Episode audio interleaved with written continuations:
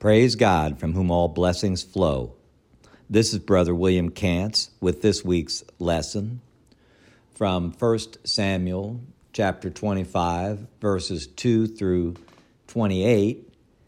The title of this week's lesson is David and Nabal. Reading from the NIV version of the Holy Bible, the text reads Then David moved down into the desert of Maon a certain man in Maon who had property there at Carmel was very wealthy. He had a thousand goats and three thousand sheep, which he was shearing in Carmel. His name was Nabal, and his wife's name was Abigail. She was an intelligent and beautiful woman, but her husband, a Calebite, was surly and mean in his dealings. While David was in the desert, he heard that Nabal was sharing shearing sheep. So he sent ten young men and said to them, Go up to Nabal at Carmel and greet him in my name. Say to him, Long live to you, good health to you and your household, and good health to all that is yours. Now I hear that it is sheep shearing time. When your shepherds were with us, we did not mistreat them, and the whole time they were at Carmel, nothing of theirs was missing. Ask your own servants, and they will tell you. Therefore, be favorable toward my young men, since we come at a festive time. Please give your servants and your son David whatever you can find for them. When David's men arrived, they gave Nabal this message in David's name. Then they waited. Nabal answered David's servants, Who is this David? Who is this son of Jesse? Many servants are breaking away from their masters these days. Why should I take my bread and water and the meat I have slaughtered for my shearers and give it to men coming from who knows where? David's men turned around and went back. When they arrived, they reported every word. David said to his men, Put on your swords. So they put on their swords, and David put on his. About 400 men went up with David, while 200 stayed with the supplies. One of the servants told Nabal's wife, Abigail, David sent messengers from the desert to give our master his greetings, but he hurled insult, insults at them. Yet these men were very good to us. They did not mistreat us, and the whole time we were out in the fields near them, nothing was missing. Night and day, they were a wall around us all the time we were herding our sheep near them.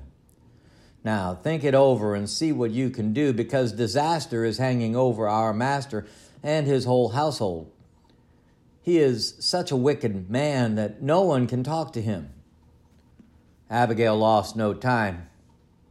She took 200 loaves of bread, two skins of wine, five dressed sheep, five seahs of roasted grain, a hundred cakes of raisins, and two hundred cakes of pressed figs, and loaded them on donkeys.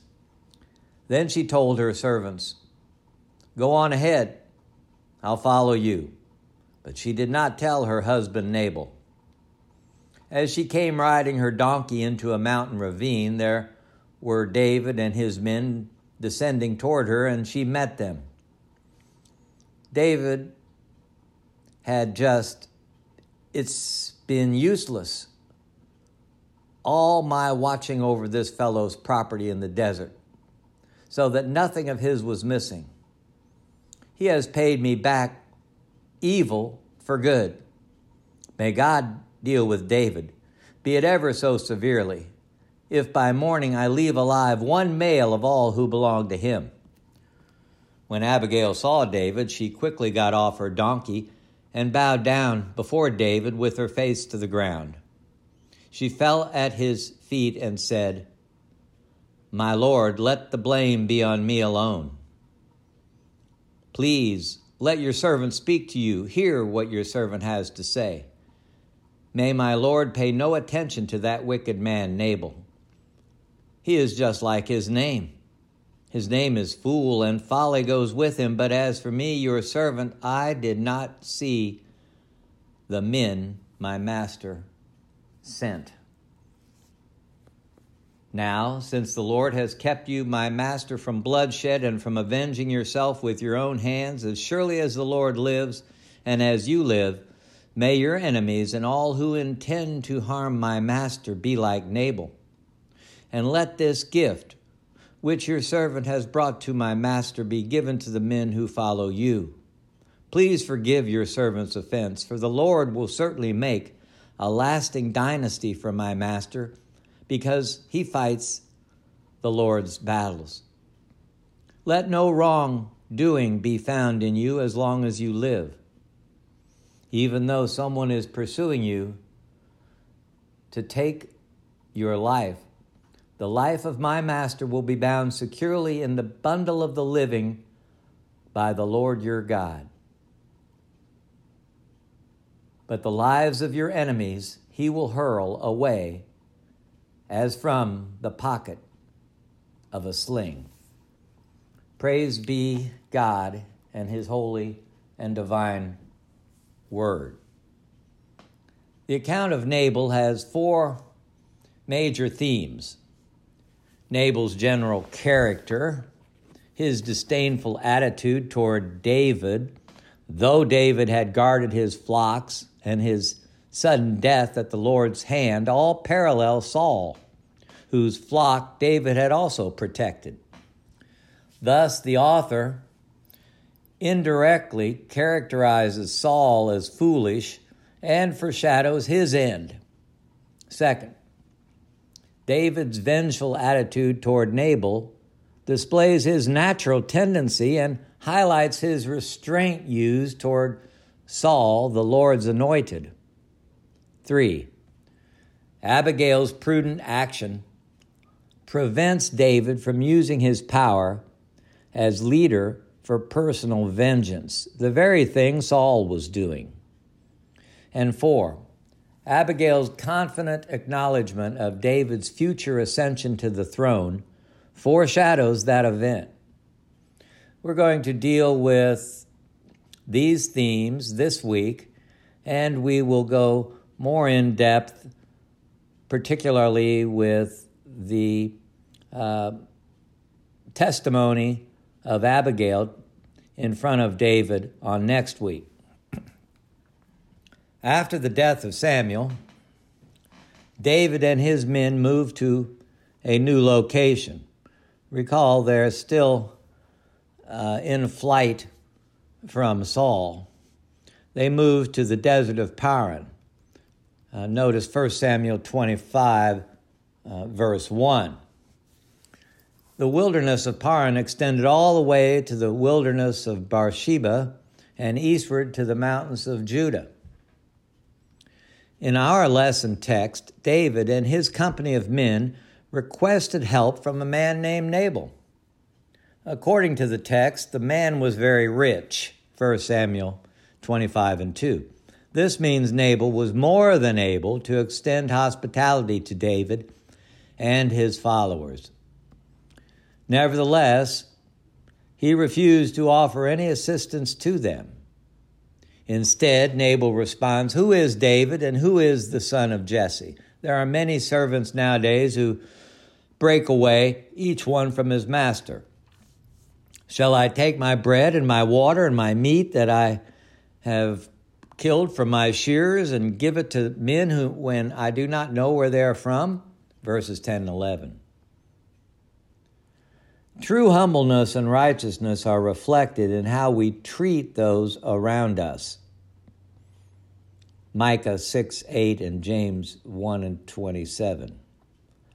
In the present times, there is potential for great hardships Due to the present pandemic and condition of our world in general, will we keep our abundant resources for ourselves or will we humbly use our resources to bless others and bring glory to God?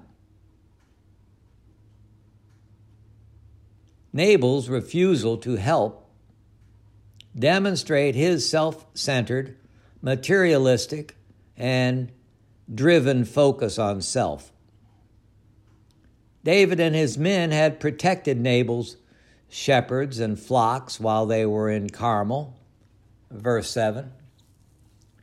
Nabal's vast flocks of sheep and goats would doubtless have been confiscated by roving bands of outlaws had it not been for David's protection.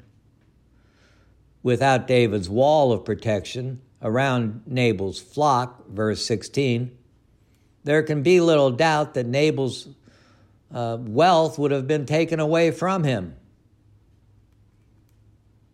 The fact that David sent 10 men to bring back the gift indicates that he certainly expected Nabal to come through with a generous contribution.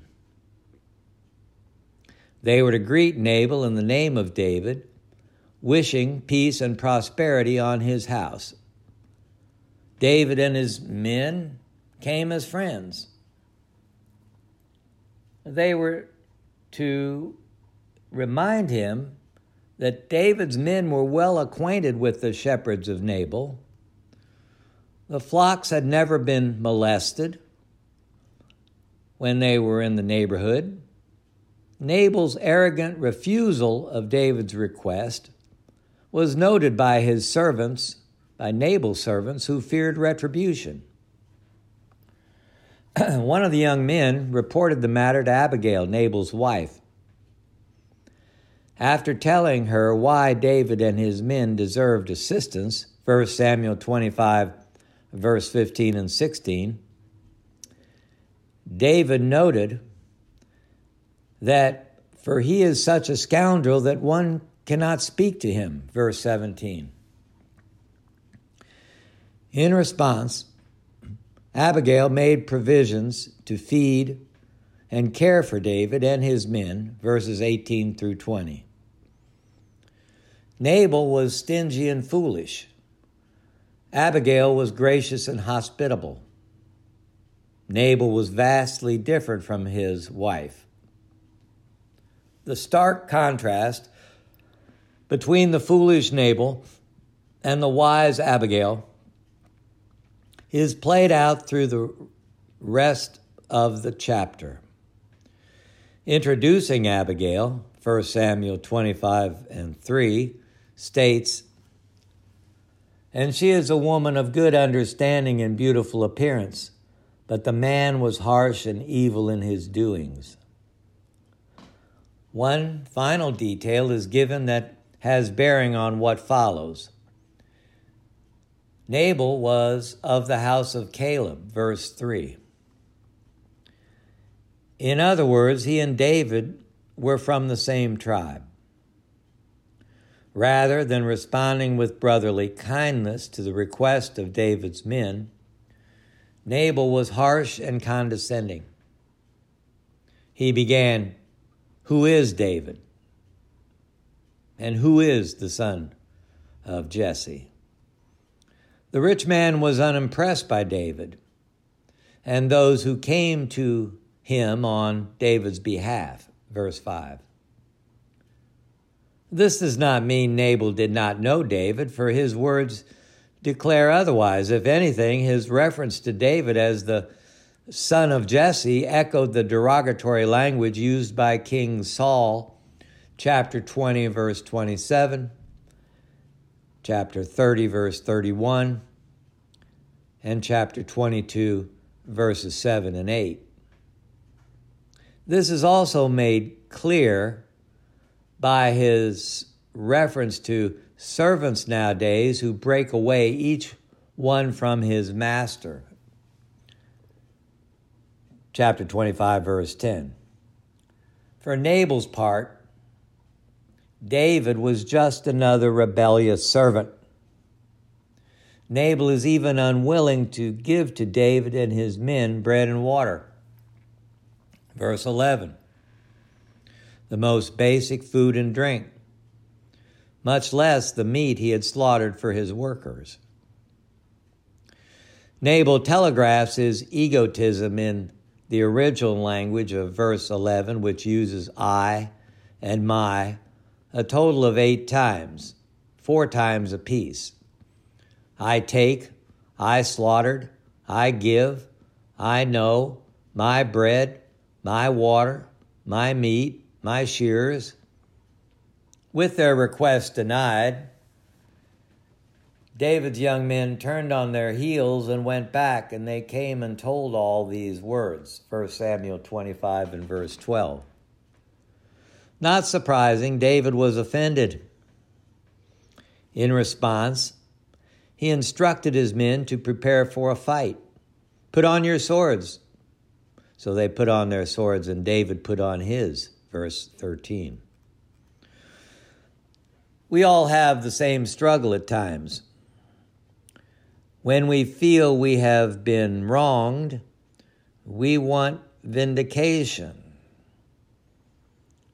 We may fly off the handle. We may catastrophize the events. When we see the evil of the world and in our community, we want things to be set right. The difference is whether we seek vengeance ourselves or leave it to the wrath of God. Romans 12 and verse 19. One of the young men who heard the interaction between Nabal's men and David's came to Abigail. The servant appealed to Abigail because he feared retribution from David's army. Stating this, he declared. Now, therefore, know and consider what you will do, for harm is determined against our master and against all his household, for he is such a scoundrel that one cannot speak to him. 1 Samuel 25 and verse 17. In other words, Abigail was her household's only help, only hope. If she intervened, David's wrath might subside. If not, trouble would surely come. The term scoundrel, New King James, used by the servant to describe Nabal, is also translated worthless men, ESV, or wicked man, NIV. His point was simple Nabal could not be reasoned with. Therefore, it was necessary to approach Abigail. After hearing the servant's report, Abigail made haste and took 200 loaves of bread, two skins of wine, five sheep already dressed, five seahs of roasted grain, 100 clusters of raisins, and 200 cakes of figs, and loaded them on donkeys. 1 Samuel 25 18. This was done without Nabal's knowledge. Although David was planning to attack Nabal's household, verses 21 and 22, Abigail's efforts kept the attack from happening. Nabal had not only the ability to help David and his men, but also reasons to do so. Besides being members of the same tribe, Nabal had benefited financially from the protection David's men provided to his shepherds in the wilderness. Nevertheless, he had refused to return the favor. His refusal of David's request stands as an example to avoid. The Apostle John wrote, But whoever has this world's goods and sees his brother in need, and shuts up his heart from him, how does the love of God abide in him? 1 John 3 and 17. Abigail's actions stand in stark contrast to her husband's. Because she acted quickly, a crisis was averted. Her generosity and humility are obviously worthy of imitation even today following her example. We should be willing to help others when given the opportunity. We should also be willing to thank those who help us along the way. Give thanks in every circumstances, in every circumstance, for this is God's will for you in Christ Jesus. 1 Thessalonians 5, verse 18. Instead of seeking vengeance, if your enemy is hungry, feed him. If he is thirsty, give him something to drink. Romans 12, verse 20, Proverbs 25, and verse 21. Thankfully, and largely due to the influence of Abigail, David left vengeance to God in this situation. You and I must make the same decision in our difficult situations in life. In this narrative, we see the destruction rent by pride, selfishness, and vengeance. We also see the life giving power of kindness, wisdom, and reconciliation. Let us let go of the former and choose life as we pursue peace and love through the power of God, which was lived out in the life of Jesus and is given to us through the indwelling of the Spirit. This lesson is yours. I pray something has been said that is both uplifting and edifying. Next week's lesson comes from 1 Samuel 25.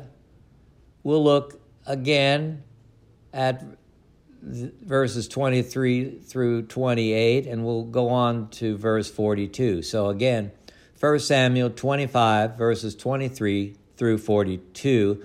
And the title of the lesson is David and Abigail. So, we continue to learn of the beauty and the discernment of Abigail as she emerges as David's wife and confidant.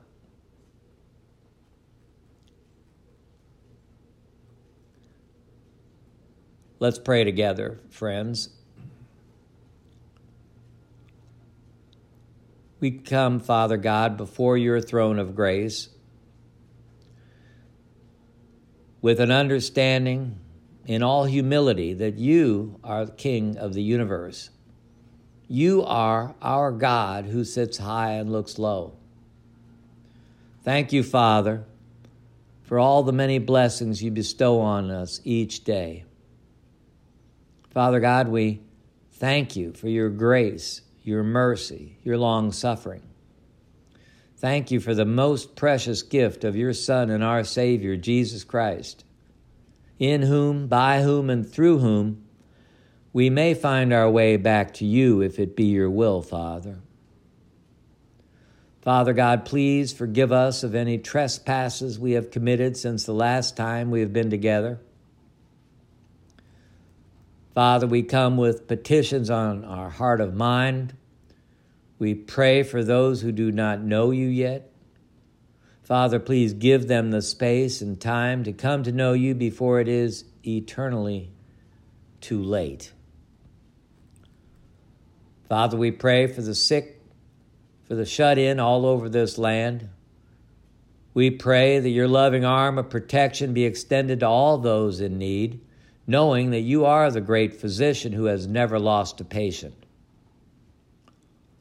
Father God, we pray that your wisdom becomes the guiding force in our lives and that we are able to walk boldly in the footsteps of Jesus.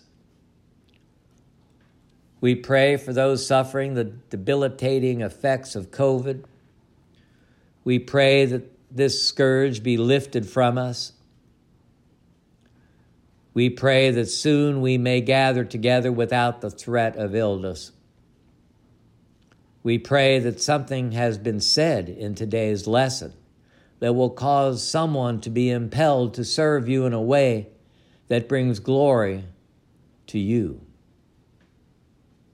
We pray for leadership in your church. We pray that leaders may continue to lead in a way that is righteous and discerning. Father, we thank you for your church where men, women, boys, and girls may work out their soul salvation with fear and trembling. Thank you, Father, for being present. Thank you for listening to our prayers.